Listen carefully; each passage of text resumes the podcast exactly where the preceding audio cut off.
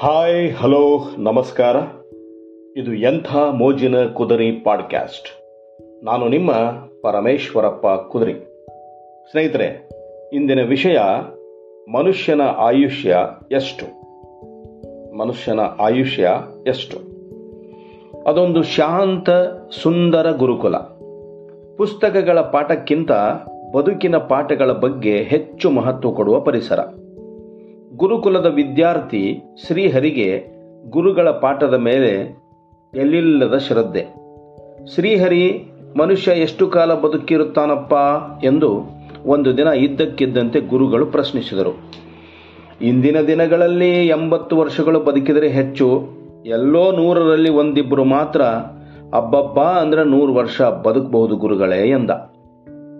ಇರಲಿ, ನೂರು ವರ್ಷ ಬದುಕುತ್ತಾನೆ ಅಂತಾನೆ ಇಟ್ಕೊಳ್ಳೋಣ.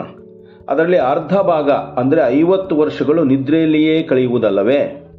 ಅಂದರೆ ಮನುಷ್ಯ ಜೀವಮಾನ ಇರೋದು ಕೇವಲ ಐವತ್ತು ವರ್ಷಗಳು ಎಂದಾಯಿತು, ಅಂದರು. ಗುರುಗಳು, ಹೌದಲ್ಲವೇ ಗುರುಗಳೇ? ಅದರಲ್ಲಿ ಇಪ್ಪತ್ತೈದು ವರ್ಷಗಳು ಬಾಲ್ಯ, ಶಿಕ್ಷಣ, ಕೊನೆಯಲ್ಲಿ ವೃದ್ಧಾಪ್ಯ, ಇದರಲ್ಲೇ ಕಳೆದು ಹೋಗುವುದು. ಅಂದರೆ ಮನುಷ್ಯನ ಜೀವಿತಾವಧಿ ಕೇವಲ ಇಪ್ಪತ್ತೈದು ವರ್ಷಗಳ ಗುರುಗಳೇ ಎಂದ ಶ್ರೀಹರಿ. ಇನ್ನೂ ಲೆಕ್ಕ ಕೊಡ್ತೀನಿ ಕೇಳಿಸ್ಕೋ.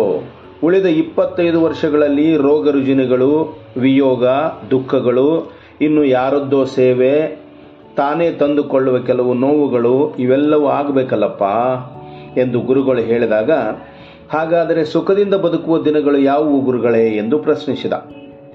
ಮನುಷ್ಯರಿಗೆ ಆಯಸ್ಸು ನೂರು ವರ್ಷಗಳೆಂದು ನಿಗದಿಯಾಗಿದೆ. ಅದರಲ್ಲಿ ಐವತ್ತು ವರ್ಷಗಳಷ್ಟು ನಿದ್ರೆಯಲ್ಲಿಯೇ ಕಳೆಯುತ್ತದೆ. ಉಳಿದ ಐವತ್ತು ವರ್ಷಗಳಲ್ಲಿ ಇಪ್ಪತ್ತೈದು ವರ್ಷಗಳಷ್ಟು ಕಾಲವು ಬಾಲ್ಯ ಮತ್ತು ವೃದ್ಧಾಪ್ಯದಲ್ಲಿ ಕಳೆಯುತ್ತದೆ. ಇನ್ನುಳಿದ ಇಪ್ಪತ್ತೈದು ವರ್ಷಗಳಲ್ಲಿ ರೋಗ, ವಿಯೋಗ, ದುಃಖ, ಸೇವೆ ಮುಂತಾದವುಗಳಿರುತ್ತವೆ. ನೀರಿನ ಅಲೆಗಳಷ್ಟು ಚಂಚಲವಾಗಿರುವ ಈ ಜೀವನದಲ್ಲಿ ಮನುಷ್ಯರಿಗೆ ಸುಖವೆಲ್ಲಿದೆ ಎಂದು ಭರ್ತೃಹರಿ ಎಂಬ ಕವಿ ತೈನ ವೈರಾಗ್ಯ ಶತಕದಲ್ಲಿ ಪ್ರಶ್ನಿಸುತ್ತಾನೆ ಎಂದು ಗುರುಗಳು ವಿವರಿಸಿದರು. ಹಾಗೆಂದು ನಿರಾಸೆ ಪಡಬೇಕಾಗಿಲ್ಲ. ಜೀವನದಲ್ಲಿ ಆಗೀಗ ಸಿಗುವ ಮಧುರ ಕ್ಷಣಗಳನ್ನೇ ಸಂತಸದ ಬುಗ್ಗೆಗಳು ಎಂದು ಅನುಭವಿಸಬೇಕಷ್ಟೇ. ಅಯ್ಯೋ, ಮುಂದೆ ಹೇಗೆ ಎಂಬ ಚಿಂತೆ ಬರಬಾರದು. ಪಾಲಿಗೆ ಬಂದದ್ದು ಪಂಚಾಮೃತವೆಂಬ ಭಾವ ನಮ್ಮದಾಗಬೇಕು. ಭಗವಂತನು ನಮಗಾಗಿ ಕೊಟ್ಟ ಸಮಯದ ಒಂದೊಂದು ಕ್ಷಣವನ್ನು ಸಾರ್ಥಕ ಮಾಡಿಕೊಳ್ಳಬೇಕು. ನಮ್ಮ ಬದುಕು ಇತರರಿಗೆ ಆದರ್ಶವಾಗಿರಬೇಕು. ಎದುರಾದ ಕಷ್ಟವು ಸುಖಕ್ಕೊಂದು ದಾರಿ ಎಂಬ ತತ್ವ ಅಳವಡಿಸಿಕೊಂಡು ಮನಸ್ಸಿನಲ್ಲಿ ತೃಪ್ತಿ ಹೊಂದಿ ಸುಖಮಯ ಜೀವನ ನಡೆಸಬೇಕು ಎಂದು ಗುರುಗಳು ಬೋಧಿಸಿದರು. ಸ್ನೇಹಿತರೆ ವಿಚಾರ ಡಾಕ್ಟರ್ ಗಣಪತಿ ಹೆಗಡೆ ವಾಚನ ಪರಮೇಶ್ವರಪ್ಪ ಕುದುರೆ.